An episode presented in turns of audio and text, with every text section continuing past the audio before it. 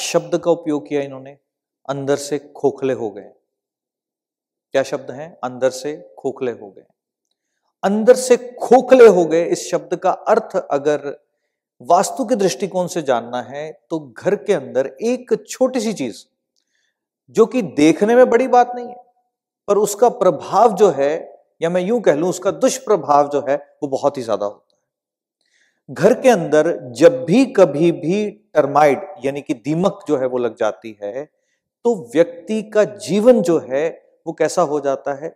खोखला जैसा हो जाता है। इसका क्या अर्थ है? एक व्यक्ति अपनी लाइफ के अंदर जो एफर्ट्स पुट इन करता है, किस चीज के लिए?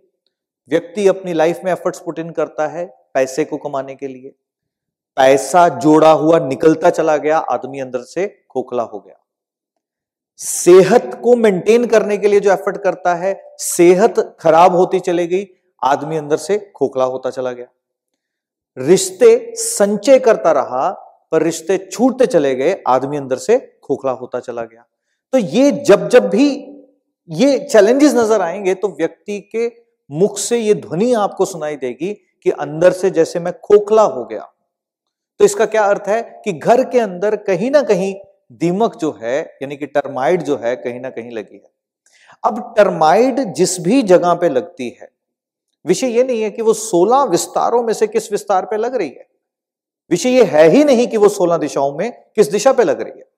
पहली बात तो ये कि एक भवन के अंदर अगर लगी है तो वो भवन किसके साथ कनेक्टेड है? भवन कनेक्टेड है आपके अंतर्मन के साथ, यानी कि आपका मनस्पुत्र। मनस्पुत्र के अंदर अगर दीमक का लगा होना तो यानी कि आपके जो भी थॉट्स, जो भी आइडियाज, आप अपनी लाइफ को अच्छा करने जाओगे बुरा हो जाएगा, कोई चीज सही करने जाओगे वो सही नहीं बैठेगी।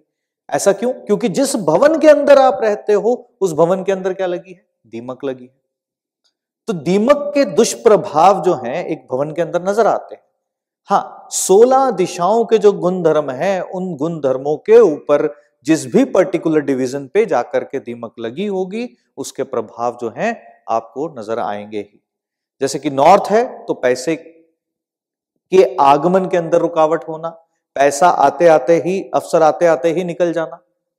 नॉर्थ नॉर्थ ईस्ट है तो शरीर के अंदर कोई ना कोई रोग का पनप जाना। नॉर्थ ईस्ट है तो दिमाग के अंदर नेगेटिव थॉट्स आना या आपकी गलत संगति में पड़ जाना। ईस्ट नॉर्थ ईस्ट है तो गलत आदतों में उलझ जाना, लतों के अंदर उलझ जाना। तो ऐसे करके सोलह की सोलह दिशाओं पर जहां कहीं भी दीमक लगती है उसके प्रभाव जो है वो नजर आते हैं। हाँ, अगर घर के साउथ वेस्ट डायरेक्शन में लगती है तो रिश्ते जो हैं वो छूटते चले जाएंगे, परिवार जो है वो बिखरता चला जाएगा। साउथ ईस्ट में दीमक होना यानी कि आपका पैसा सही जगह नहीं लग पाना। तो ये प्रभाव दीमक के नजर आते हैं पर इसका उपाय वास्तु से संभव नहीं है, इसका आपको ट्रीटमेंट ही कराना पड़ेगा।